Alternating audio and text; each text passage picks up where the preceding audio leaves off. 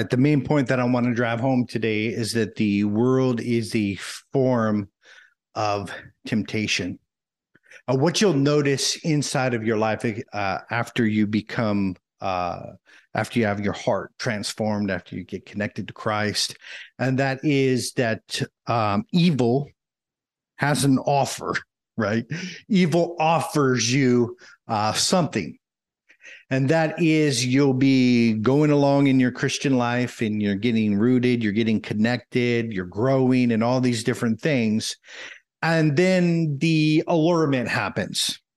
And that is a form of temptation or something that will cause you to get sidetracked and, and shift your focus into another location. And the offer is made and it's set. But what we don't understand is because it's not made in a verbal form and it's not saying, hey, I would like you to um, deny Christ and walk this way, right? No, what it does is is it offers uh, some form of substitute or something that shifts your focus, and then all of your time, your energy, and your attention goes to this other thing, and you begin to shift, and you lose focus, and you lose sight of the main thing and what is important. That's the way that it works, right? And so these offers are made and the text that shows this the most is uh, Matthew 4 8 and 9. When the devil took uh, Jesus up on exceedingly high mountain and he showed him all the kingdoms of the world and their glory. And he said, All of these things will I give you if you fall down and worship me. And so, what we get from this is that evil makes offers. And it's something that is enticing and it's something that is alluring. And so inside of your life, that could be a, a overwhelming job offer that requires you to leave home and work, you know, 16 hours a day or whatever it is, right? And so you'll get enticed by the money, but you don't consider the sacrifice that is being made to get that money. And so the offer is always enticing. Uh, if it wasn't alluring, then it wouldn't be a temptation, right? And so within every temptation there it falls within the category of the world and its systems right? Uh, whether it's worldliness whether it's worldly lust or worldly pleasure or worldly fame or recognition and all of these different things they all are for the purpose and intention to divert our attention to another location and it's all in the realm of the world and its system. And this is why when the devil took jesus to the high mountain he showed him all the kingdoms of the world.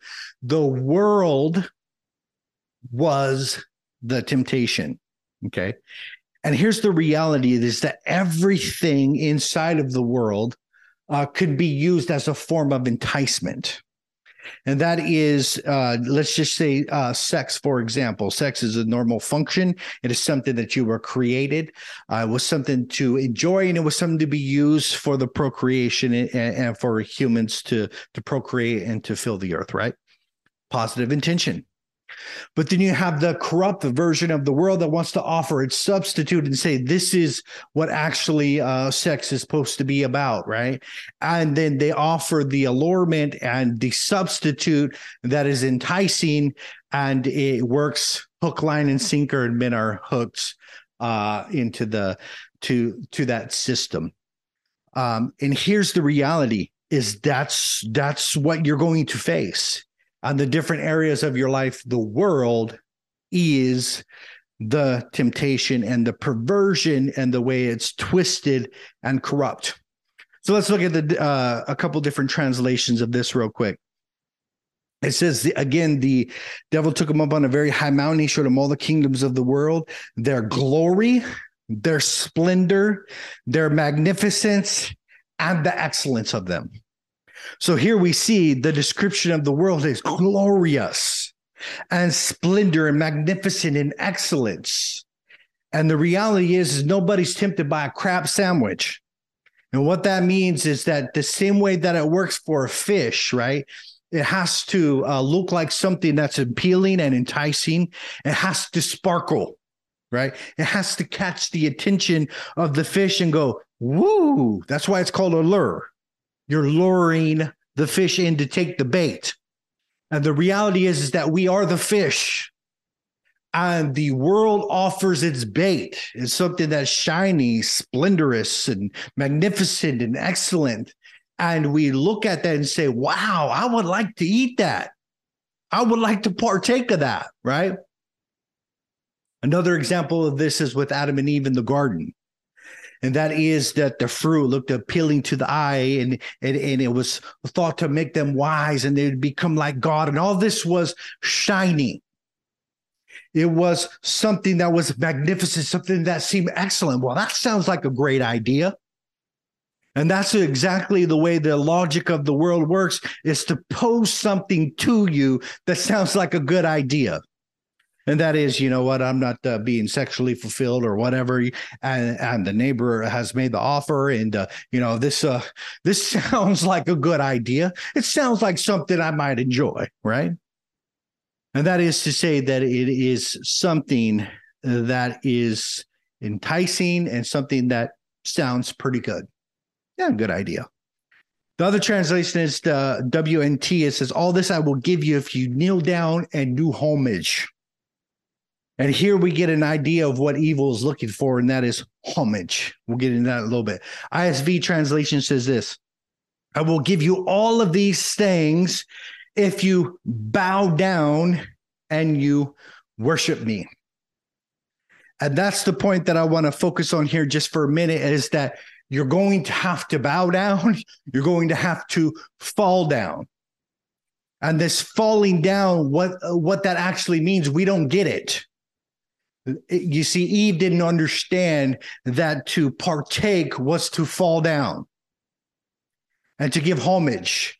And that is whoever we listen to and yield our members to that is who are we are yielding ourselves as servants to. We are the servants to whom we obey. And that is if we're given into lust and temptation and all these different things we are yielding ourselves to that lust and we are actually enslaved by that lust and that lust is the thing that is actually controlling us but what we don't understand is when we make the choice, we're falling down. Let me break down to what this means to fall down. To drop oneself to a lower position. We see Eve partaking of the fruit, the fall. That's why they called it the fall. It was that they were uh, basically paying homage and then bowing to the will of evil. And what happened was that they dropped to a lower state and to a lower position. And the second definition is to cease from com- competition or resistance. So here's Jesus. He's being offered the kingdoms of this world. When the devil goes, I will give you all this, the offer. And then he goes into the sacrifice, the requirement to get that is that you're going to have to bow. He was saying that you're going to have to take a lower ranking position that you currently hold right now. And that is a position underneath me, where you begin to yield to me, where you begin to submit to me. And the bottom line is, is, is it's a place where you no longer offer resistance against me. And that's what's evil saying. So we as uh, believers, we take an active stance of resistance against evil. And what that correlates to is that we say no.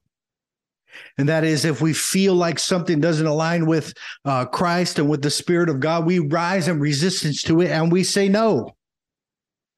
And so giving into that, bowing to that, and dropping down and saying, you know what, I'm going to stop my resistance to you, which correlates to the third definition, means I'm going to submit and I'm going to yield. You see, evil comes with an influence, and that is an influence to get you to behave and to act in a certain way.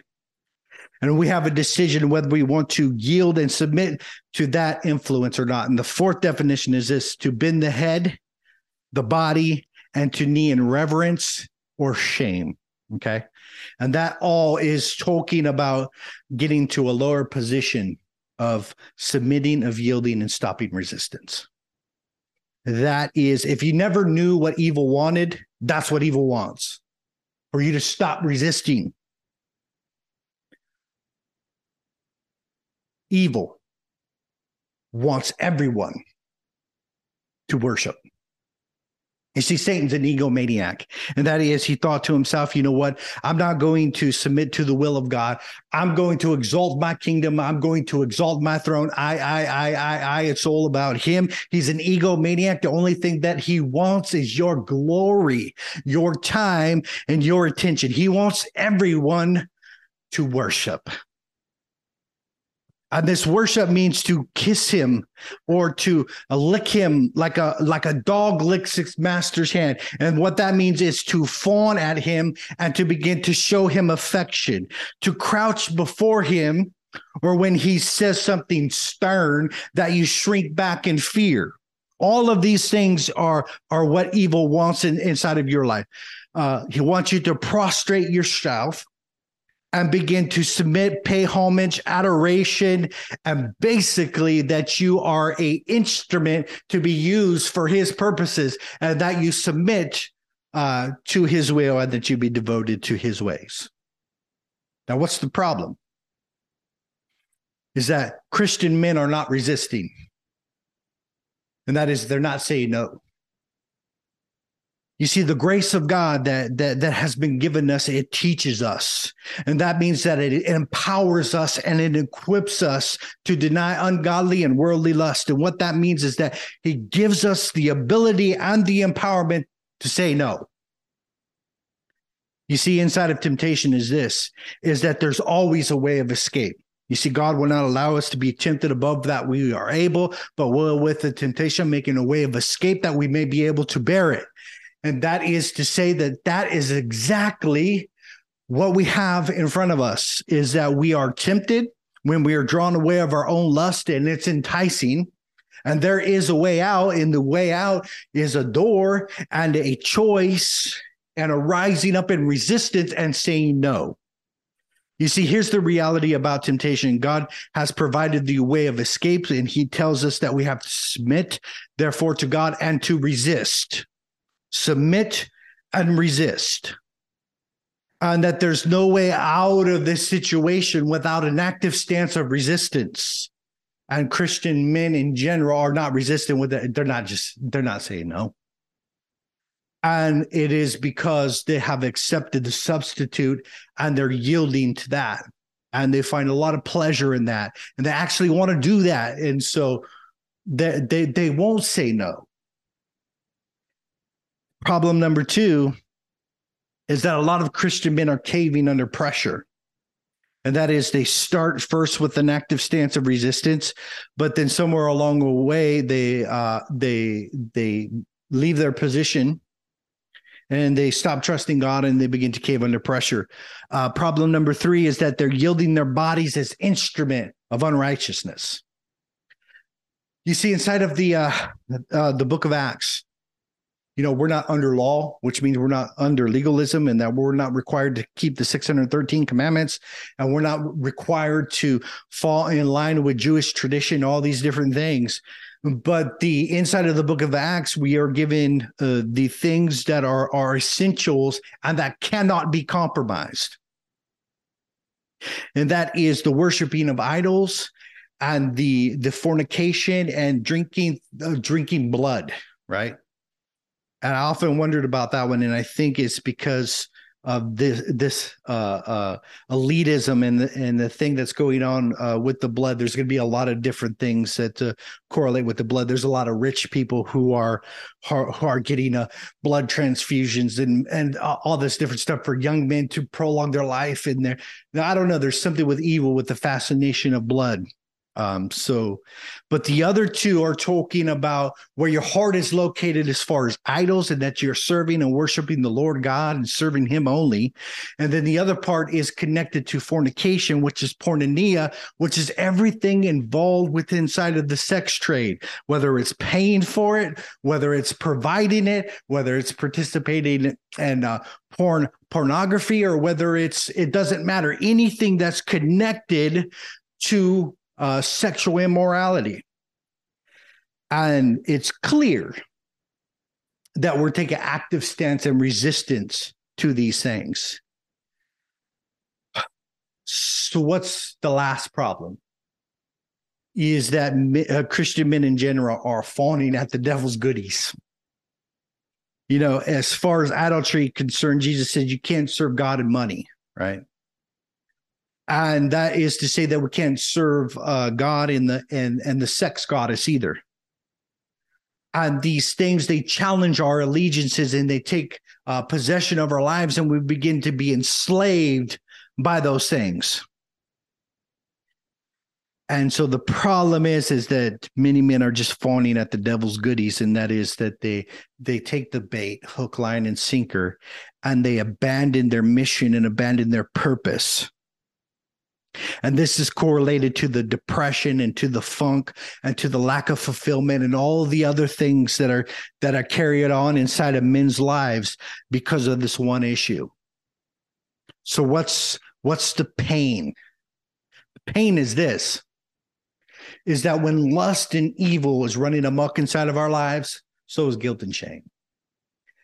And not only that, but what I've seen and what I've noticed is that men who are engaged inside of those activities, what happens is that they put the mission on the back burner. And the reason why they do is because they don't feel qualified, right? Because they they don't feel like they're measuring up to their own standards and convictions. And how can I teach anybody else, right? So allegiance has to be settled, and the the sexual perversion and immorality has to be settled for us to begin to progress with God and to go further. And that is to say, you know, there's a lot of ministers that might uh, uh, be preaching to others and they might fall back into that immorality.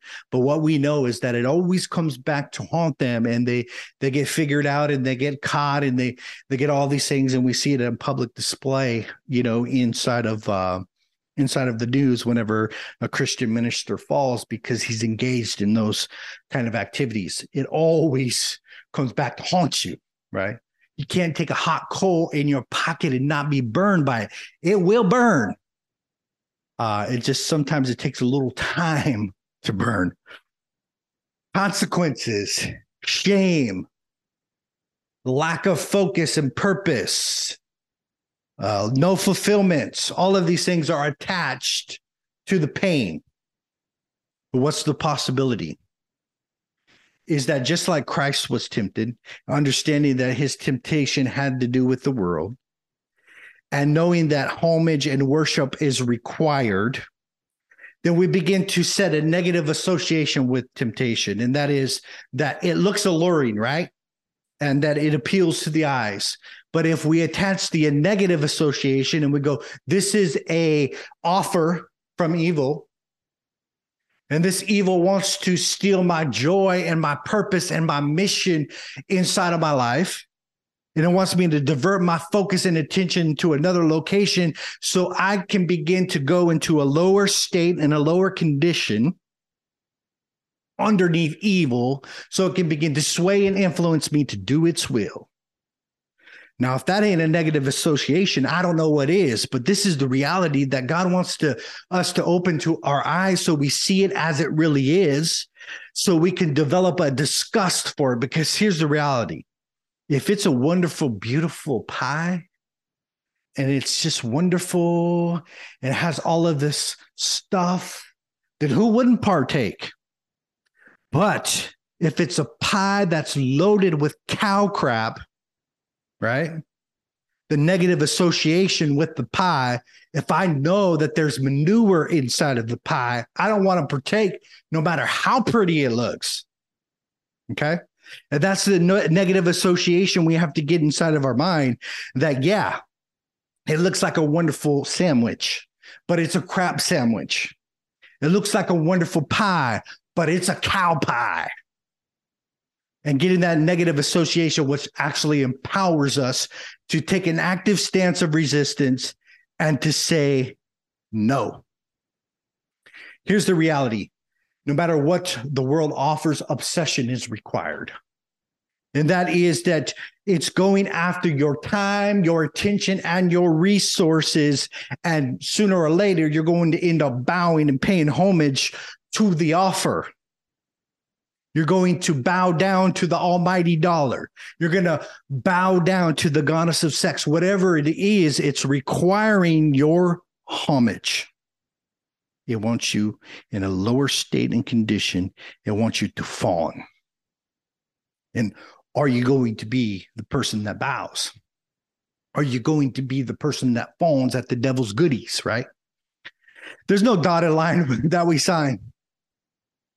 No, it's not like the devil comes with a contract and says, you know what, if you all this I will give you, here, just sign the dotted line. No, your act of focus and attention and begin to gravitate toward that and make decisions, that's the dotted line. Okay, and at any time we can recognize what's going on here and say, you know what, I'm being baited. I'm being allured by evil, and this influence is trying to get me to go to a certain direction, and I'm not going. You see, everything requires a sacrifice. And that is that if you want whatever it is, you see, if Eve wanted the apple, they were sacrificing their royal destiny. They were sacrificing the garden. They were satisfi- uh, sacrificing their connection and all these different things. They didn't know that they had to go all in. And so, understanding this, that the offer is always all in, it's always. If you're going to uh, partake of this, whether you know it or not, you're going all in with it. And so, having that mindset helps us develop another negative association. So, can we look at Christ and say, you know what?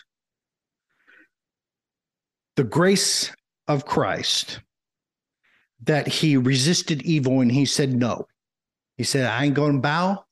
I'll worship the Lord God and I'll serve him only. And he set the standard in the pa- uh, pattern of active resistance and understanding that this that his power and his spirit is on the inside of us to empower us to do the same and that is that he gives us the gumption the power the strength and the ability to say no and we begin to embody the assertive nature of our king who said no to evil that we stand in active resistance and we say no also. And basically what we're saying to the devil and to his offer of the world that i am telling him to go pound sand because i'm going to worship the lord god and him only am i going to serve. All right brothers i'll see you again soon. Peace